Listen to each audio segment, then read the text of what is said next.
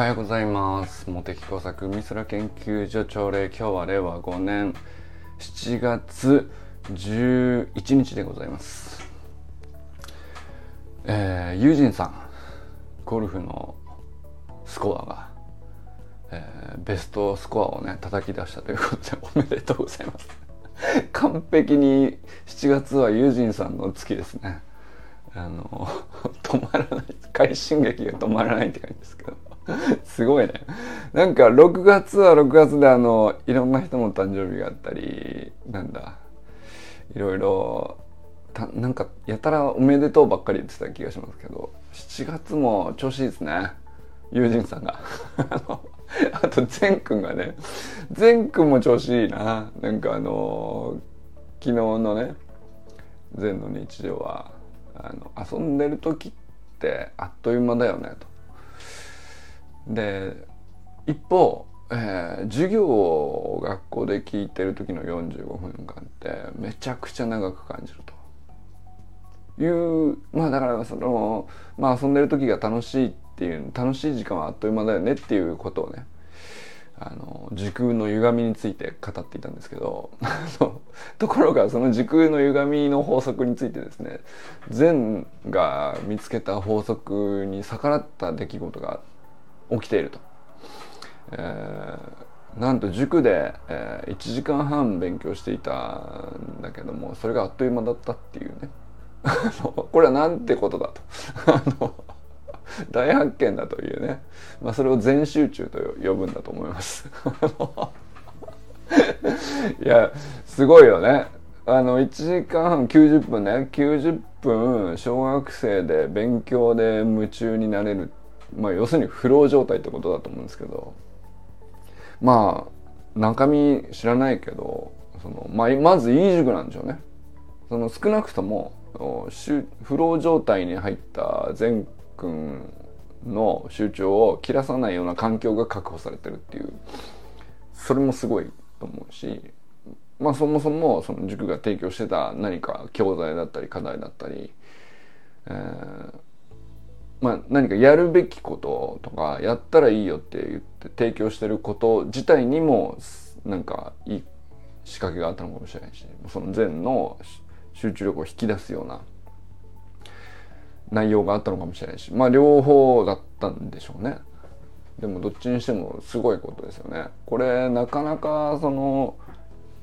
もちろん全くんの能力っていうのもあるんだけどあのその全集中の状態って、えー、僕集中力がないんですよ。私は集中力が切れやすくてって、まあ、よく言うじゃないですか。それってその環境と条件になかなか巡り合えないんですよねっていう話であって能力の問題じゃないっていうさよく言いますけどあのだからそういう意味では、まあ、塾ってそういうものを提供して初めて多分価値なんだと思うんですけどね全部言ってる塾はだからそれが成立してるってことだからねまあでもそんなこうなんていうの毎日通う中で毎日毎日必ずそれが起こせるかって言ったらそれもなんていうのうん確率の問題ですよね。通っている中で一日でもそういう状態作れたらもう勝ちだよね。そのなんていうか毎回毎回じゃないと思うんですよね。いろんな条件を提供してみて、まあ、でも少なくとももうそのフロー状態を起こさせないえー、ようななんていうか阻害要因が多分あるんですよ。それをこうちょっとずつこう避けてってできるだけ起こりやすいように。要するにホームランと一緒だから バットを振る回数は必要なんだけどある程度。だけどあのどう考えてもそのバッターボックスの外でいくら振っても当たんないもん当たんないしホームラン永遠に打てないみたいなことと一緒でそのこれじゃあ絶対無理じゃんっていう要因をこうちょっとずつ減らしてってまああとはそのボール球に手を出さないみたいなまあことかもしれないけどまあわかんないけどさまあでもその非常に適切な課題がその今の禅にとってちょうどいい課題っていうのが多分あって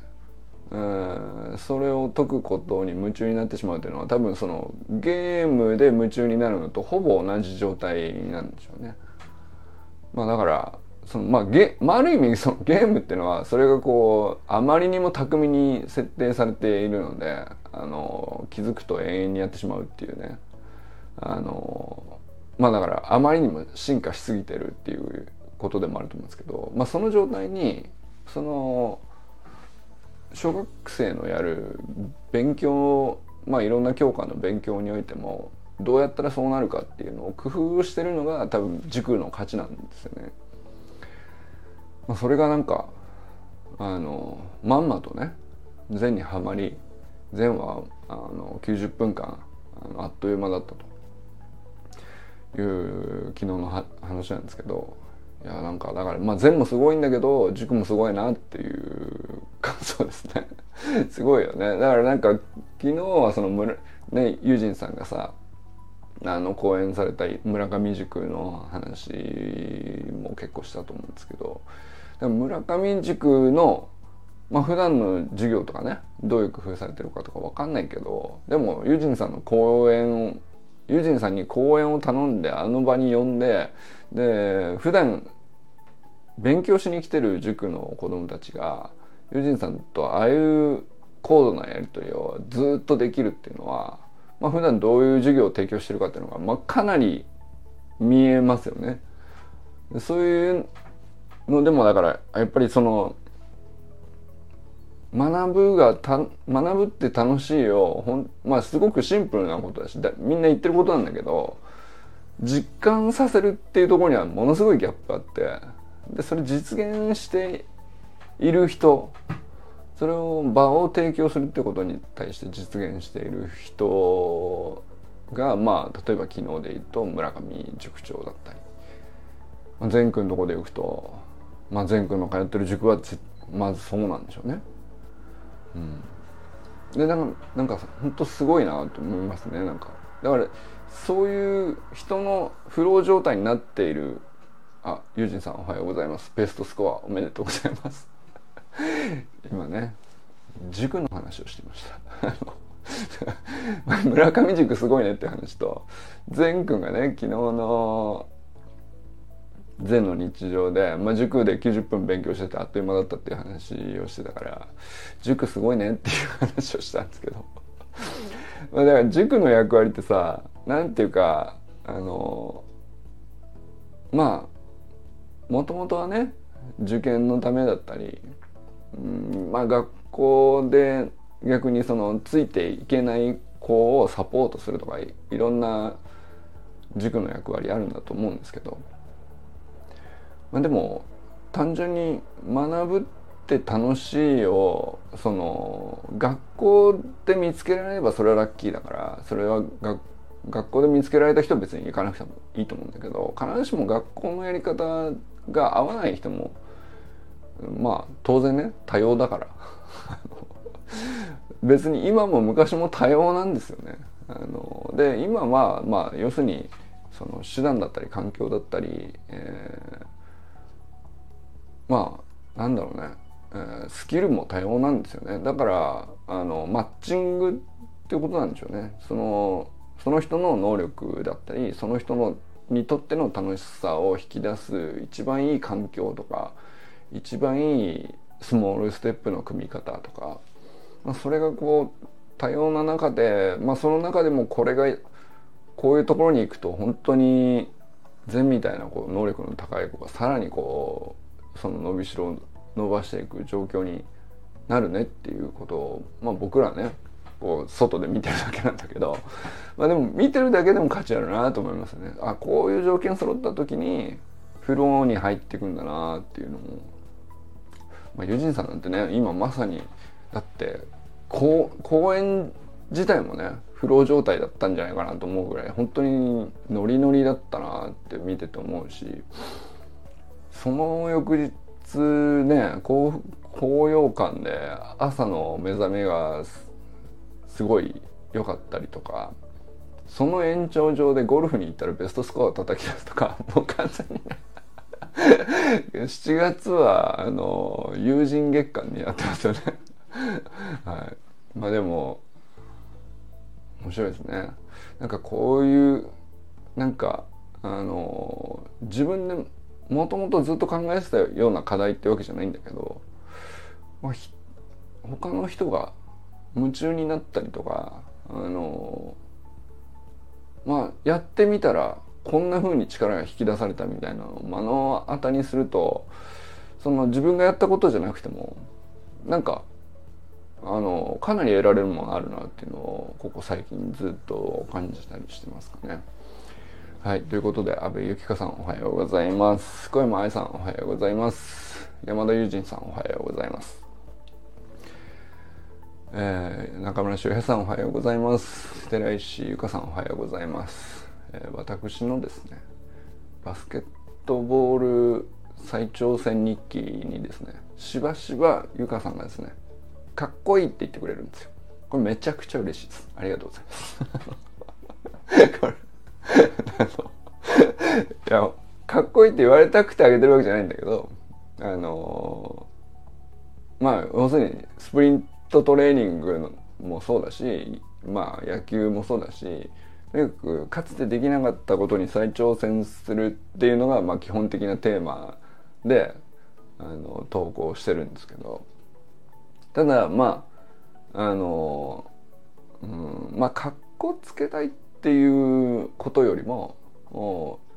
ううまくいった時のシーンをひたすら繰り返して自分が見ている方が次またやりたくなるなっていうそのモチベーションの問題ですねどっちかというとね。だからあの入ったシュートだけを切り出してですね。さもめちゃくちゃうまいかのような動画を作ってですね。あの再挑戦日記と称して。まあ、こんなシュート練習してみましたとか、あのここから打ったら全然入らなかったとかここから打つと割と入ったとかまあそんな程度のことですけどまあぼっちバスケのねあの自主トレ動画をちょこちょこ上げたりしてるんですけど、まあ、ゆかさんがねあのたまに来て「あのミッチンみたいだ」とか 言ってくれたりとか。ありがたいですよね。なんか、あのまあまあ、その、全く経験者じゃない人からしたら、あの数本でもね、綺麗に入ったら、まあ一回やバスケットボールやったことがある人と、こう、やったことがない人って、まあ結構ハードルの高い競技だなと思うんですよね。だからまあもちろんまあ僕がやったことあるって言えるようなレベルっていうのはまあなんでしょうね。別に高校でちょっとやったことがある。まあ大学でも作部に入ってましたけど。でもでもなんか試合にまともに出れるほどじゃないし、えー、まあ試合にもし出てたとしても何回戦で負けちゃうぐらいのぐらいのね、まあ、そういうレベル感ではありますけど、まあ、でもそれってこの何て言うか部活とかやってたりするとうんできなかったことの方が記憶に残っちゃうんですけどでもよくよく考えたらさそのスプリントだって全くやったことない状態からだったらなんかほんとちょっとでも0.1秒でも速くなった瞬間にめちゃくちゃなんか自分ができるようになった全能感があったっていうかさ。めちゃくちゃなんか、あ、俺スプリント分かったっていうね。なんていうの。ランニングじゃないんだ、スプリントなんだ、みたいな。こう跳ねるんです、みたいな。うん、すげえ分かった気になってたしね 最初の半年ぐらいが一番調子よくあの全能感に満ちてましたよね なんか俺はねあれと一緒でその本当そのハードルだけちょちょっと超えるとやっぱりその全くやったことない人からすると全然そのめちゃくちゃ綺麗ですねとかめちゃくちゃうまく見えますとかっていうのはあるんだなと思って。まあだからそれを何ていうの？うん。もちろん上には上がいて大したことないと言おうと思えばいくらでも言えちゃうんだけど何ていうかその最初のねハードルっていうか完全にど素人からはちょっとあのある程度の期間頑張ってある程度の練習をしてちょっと形になったぐらいのところですよね。僕のバスケにしても僕の野球にしても僕のスプリントにしてもそうなんですけど、まあ、その程度のレベルなんだけどそこを称えていく文化いいですね。お互いかっこいいって言ってあ素敵じゃないですかめちゃくちゃ良くなってるじゃないですかみたいなとか。まあでもなんだったら一番その時期がさその状態の時がさちょっと頑張ればその努力がこう正しく報われて正しく伸びていくっていう一番楽しい時期でもあると思うんですよね。それこそなんか本当にスモールステップでちょ地道に地道にこうちょっとずつちょっとずつ上手くなるみたいなのがあのまだしばらく続くような技術レベルっていうかさ、まあ、それはフィジカルも含めてなんですけどそういう段階にいる時にあの周りでちゃんと褒めてもらうっていうのは何ていうか めちゃくちゃいい文化だよね。というかさんがさもうミッチーみたい。かっこいい。ありがたいですよね。これはねお互い言い合った言い合っていきたいですね。なんかあのもうレベルの高いものがさもう蔓延してるというかもう溢れ返ってるからさ。なかなかねその自分で自分を自己肯定感高めたいからっつってそのちょっと成功体験がささやかながらあったところであできたなってちょっと実感するぐらいでさなかなか保てないのよ。そのだから挫折しちゃうんだと思うんですよね。まだこれぐらいかって。すごく果てしなくこう遠く見えるしね、その上には上っていうところを見ていくとさ。まあ、で、本当になんか現実において、こう、スーパースターたちはもう漫画の世界を超えた、漫画よりも漫画っていうことをやってるっていう、その本当のプロの、プロ中のプロたちはさ、大谷翔平だけじゃないと思うんですけど、まあだからもうかつて僕らが見てた頃の漫画のいやありえないだろうっていうスーパープレーの数々を、うん、実際にこう生の人間がやり遂げちゃったりなんかしてるっていう意味でさこ。うでそれがこういくらでもタダで出回ってるような状況でさ。もうだからなんていうの。自分が及んでないよねみたいなことを見たらもう無限にそっちのフィールドの方が広がっちゃってるからあのそれをこうやってるとこうキリがないっていうかあまり意味がを感じないんですよね。でもまあものすごくこう入り口でそん全然レベル高くないけどちょっとでもこうあの頑張ったとかちょっとでも楽しかったとかちょっとでも前回より気持ちよくやれたみたいなことに対して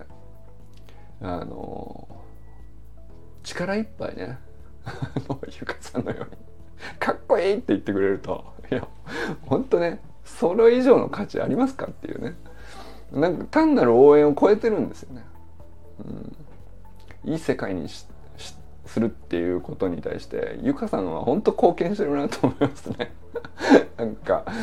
あの年齢であらゆることに対してチャレンジして自分もね自分だからゆかさん自身もチャレンジしている人だからこそなおなおさら一言かっこいいって言ってくれた時に嬉しいんだと思うんですよね。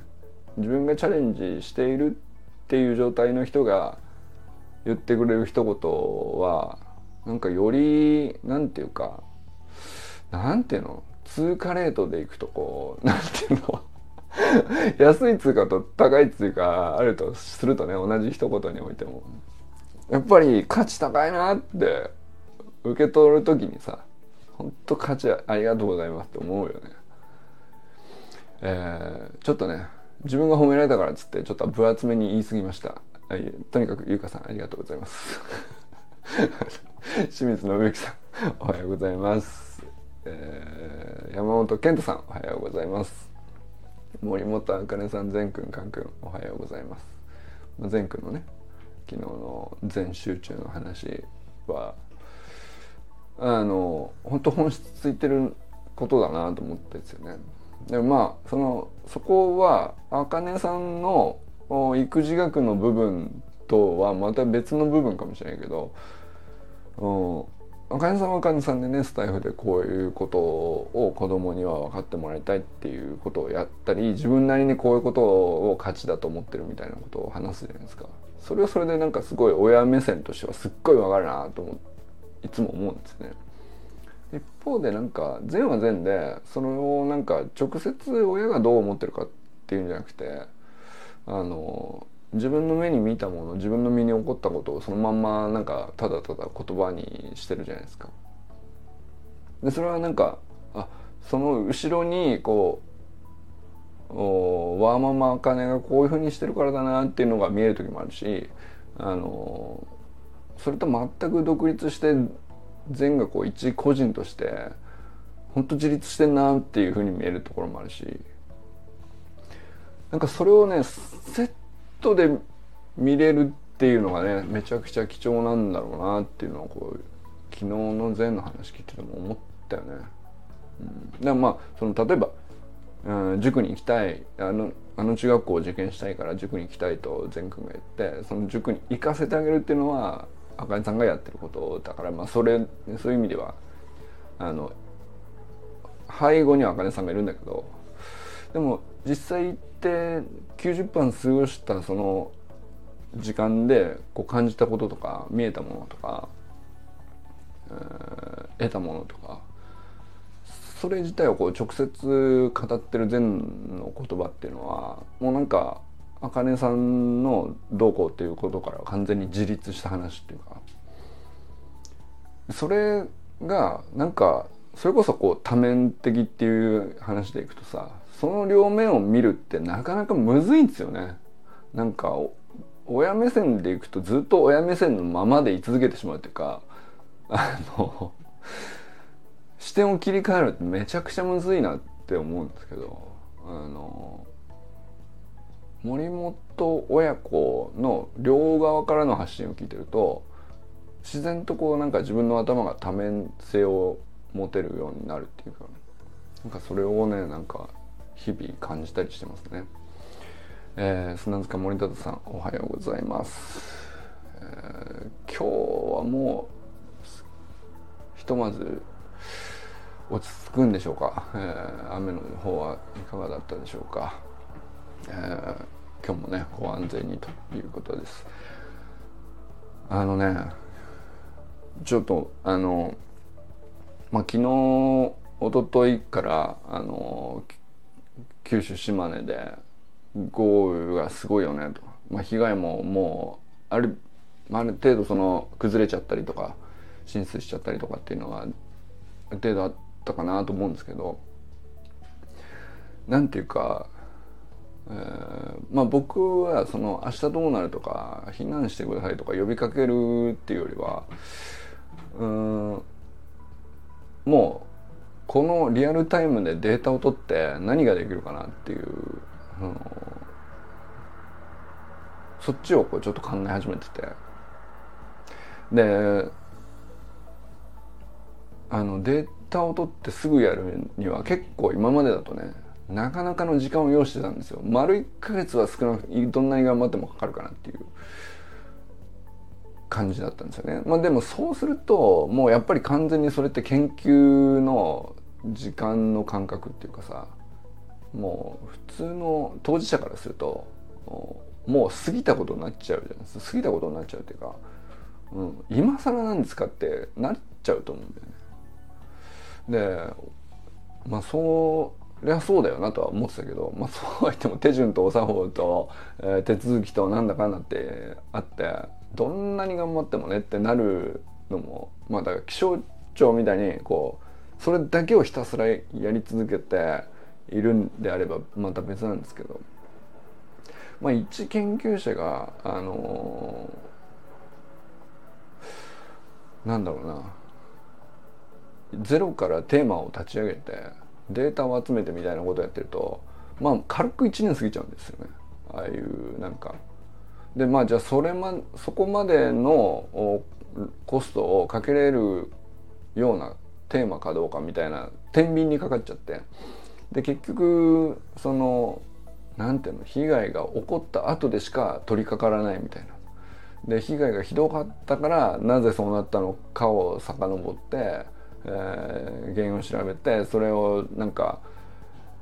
より早い段階で予報を当てれるような技術を作るには何が必要みたいな、まあ、そんな感じでこう大体の研究テーマがこう作られてでちょっとずつこうこれが改善できるんじゃないかみたいなことを提案して、えーまあ、学会で議論してで予報予報技術の中にちょっとずつちょっとずつ組み込まれていくみたいな。そういうサイクルなんですよ。でじゃあ実際に研究始めて、まあ、僕個人のが生かされるとかいう話じゃなくて、まあ、いろんな研究者がこういろんな角度から研究した結果あのどうやらこういうことだねっていうのが見えてきて、えー、ようやく実際の予報技術にあの組み込まれるみたいなところまで行くのに、まあ、軽く10年ぐらいかかってると思うね。だからさそのなんていうの？届ける先が全く見えない状態の中であのもうだから研究者側からしてもさあの時間がかかりすぎることに対してもうなんかうん途方もないもん感じちゃってるっていうね。で、まあ、じゃあ逆にその当事者として早くもうちょっとなんとかならないのかっていう側からするとですねでもそういう技術の積み重ねの上で今現状のね最大限の情報が届いてるっていうのはそれがこう何十年単位で積み上がってきた結果の今の現時点の到達点みたいなので今提供されてるんですよね。でまあだからうんそのサイクルの問題なんですけどもうちょい早くサイクルしねえかなっていうことを考えたりするんですよね。あのただそのちょっとあこうだなっていう心理なんていうの？研究して結果が見えて原因がこれだって特定できてもうこれは完全に確からしいと分かったとしてもそんなにすぐにじゃあこれ取り入れましょうってならないっていうのは他との兼ね合いもあるかみたいなことをちょっと前も話したんですけどなんかそれにねすごい長いことなんていうのかな。えー、すっきりしないものをや関わってる側も結構感じてて。うん。あの九州だけの九州のある一日の大災害をもたらしかねない豪雨の精度だけを上げるためにこれをやるのかっていうわけにはいかないのよ。これ一年通じて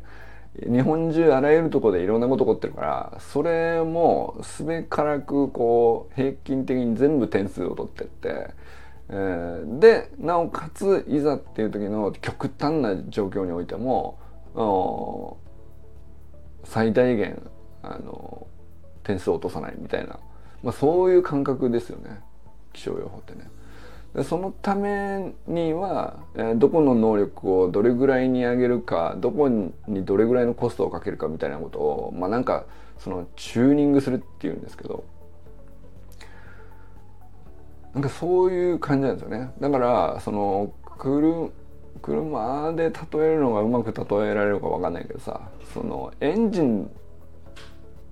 バカみたいに強くしてとにかく最高速度だけ上げればいいのかっつうとそういう話じゃないよねって車って。ちょっと乗り心地もあればあのカーブを曲がりやすいとかブレーキが効きやすいとかいろんなの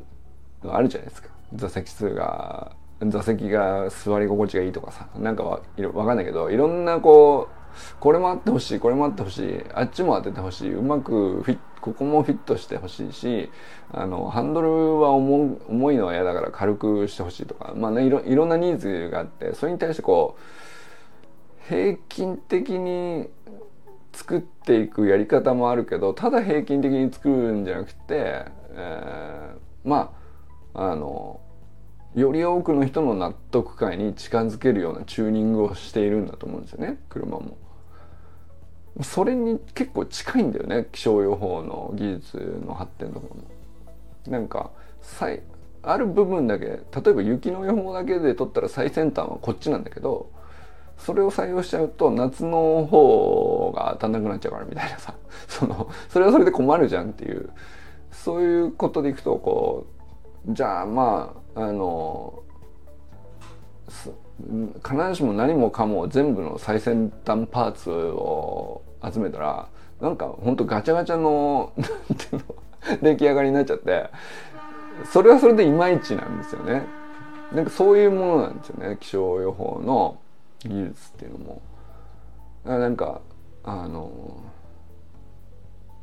ゆくゆくはねそこのアウトプットにつなげるつなげられるなんか知見を得たいなと思ってこう研究する側はさ基礎的に過去を掘りほじくり返して原因はこうだったんじゃないかとかあのこういう傾向が近年あるんじゃないかとかうんひょっとするとこれ今までこういうふうに言われてたけど実はそれってあんまり関係なくてえー、そっちにコスト割くのは無駄なんじゃないかとかまあなんかいろんな言い方あるんだけどうんまあいろんな研究するんですよ。でそういう世界でそういう時間的こうサイクルっていうかさもう10年単位でこうのんびりやってるつもりないんだけど結局そういうふうに時間をかけないと確からしいものって見えてこないみたいな。うん、で納得感においてこうなんかちゃんと貢献できるようなあのパーツにも仕上がっていかないっていうなんか結構そういう側面なんですよねあの気象の研究って。だからそのリアルタイムで明日の予報今現実的にどこでどういうふうに避難すべきかみたいなことをやる人の役割と、まあ、それは気象予報士さんっていうことですけどそういう人と気象学の研究者っていう人があのこう時間に対する捉え方が基本的に感覚としてこうだいぶこう合わないっていうかうん同じ気象とか天気とかっていうことに対して現象を見ている現象を全くこう同じものをこう一生懸命見ようとしているんだけどでなんだったらこうゴールも共有してるんだと思うんですよね。で価値観も近いと思うんですけどその時間の感覚だけが合わなくて意外と話合わなかったりするんですよね。でコミュニケーションが取れなかったりするんですこれなんかあのうん、予報士さん側からしたらすごいもどかしいと思ってんじゃないかなと思うこともあるし。でも予報士さんの伝え方に対して研究者サイドから見るとそんな風になんかまとめて丸め込んだ言葉を使って伝えちゃっていいんだろうかみたいなあの妙につまらないこうひと一言にこう てか引っかかりを感じてしまうみたいなことがあってあのコミュニケーションむずいなって思うことが結構今でもあるかな。あのまあだいぶなくなったですけどね。あの全然なんかそれがねなんか結局僕があのコミュニケーションに自分のコミュニケーションに課題を感じて、えー、あうまくないんだな俺ってっていうさ。でまあその相手の言い方に問題があるって思い込んでた時期が一時期あるんですけどそうじゃなくてどうやら俺のコミュニケーションに問題があるんだなっていうことを思い始めた結構なきっかけの一つかもしれないですね。そのうん、大雨が起きた時にどそれをどう捉えるかどう伝えるかでその後どう取り組むかみたいなアクションがあったりするんだと思うんですけどその時に別に対立とかしないんですけどいまいち話一生懸命同じことを同じ目的に向かってより良い状態ってなんだろうねって一緒に話し合ったりうんいろいろする場所でこうなんで噛み合わないのかなとかっていうことはあのよく経験したんですよね。その時にあ俺こんなにコミュニケーションがたくさんだなっていうのを 痛感させられたっていうなんかそこからなんでしょうねちょっと今思い出しあの最初言いたかったことと全然違うとこ行ってるんですけど俺なんかコミュニケーションにやたらなんか目が行くようになったきっかけがそこだったかもしれないですっていう原点をちょっと思い出したりしてました。はい。えー、まあでもね、その、コミュニケーション重要だなって思うのは、その、まあ、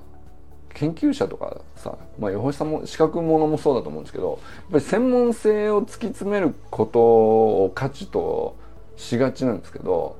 それだけを突き詰めていると突き詰めて、まあ、コミュニケーションをおろそかにね僕がこうかつてしてきた時期があって。そうするとそのせっかく持ってる専門性お互いの持ってる大切な価値ある専門性をあの受け取ってもらえないっていう悲しいことが あの起こるなと。いやこれコミュニケーションが実は先なのかなっていうまあ先ってこともないんだけどそれがない限りはあの自分の持ってる専門性にあの必要としてこうなんだろうな話を聞いてもらえるとか。うん。それを使ってもらえるというか、まあ、自分の命を使ってこれ価値あると思ってやってきたことを採用してもらえるっていうか、まあ、そういうとこに至れないもんなんだなっていうのは 当たり前なんだけどね。当たり前のことなんだけどコミュニケーション先やなっていう感覚になったのかな。ある時期から。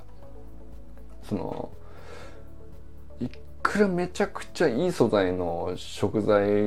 でねめちゃくちゃ手をかけてものすごいいいものなんですよ。すごい美味しいんですよって言ってもパッケージが新聞紙っていうね。それあの買ってもらえないよねっていう。あのやっぱりちゃんと綺麗に包むぐらいはした方がいいんだよね。っていう。まあなんかそれぐらいの感じかもしれんけど、うん、もちろん空箱じゃ意味ないっていうのはもちろんそうなんだけど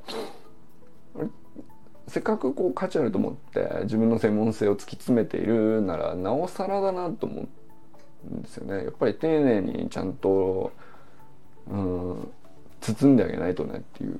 まあ、それがコミュニケーションの部分なのかなって思ったりしましたよね。それだからうん、それこそ友人さんの講演の話もそうなのかもしれないですよね。友人さんの獣医師としてこう普段イコール動物病院でっていうことに関して僕正直獣医師の専門性に対して何の知見もないからさ。どれほど素晴らしい獣医師なのかは正直知らないんだよ。なんだけどあの講演聞いてあのコミュニケーションこう今普段ずっと取ってたらさあの完全にそれはそっちを信頼するよね。他の全然別な獣医師さんも素晴らしい方たくさんいらっしゃると思うんだけどそれはもうこっちだよねって思うもんね。なんかそういうことが多分起きるんだろうなっていう。思ったりしました。ということで、えー、ちょっと話がね、最後はよくわかんなくなったんだけど、結構最後のところは、あのー、長年、もやもやし続けているところかなとも思ったんでね。はい。ということで今日は皆様どなたと笑いますでしょうか？今日も良き一日をお過ごしください。友人さんありがとうございます。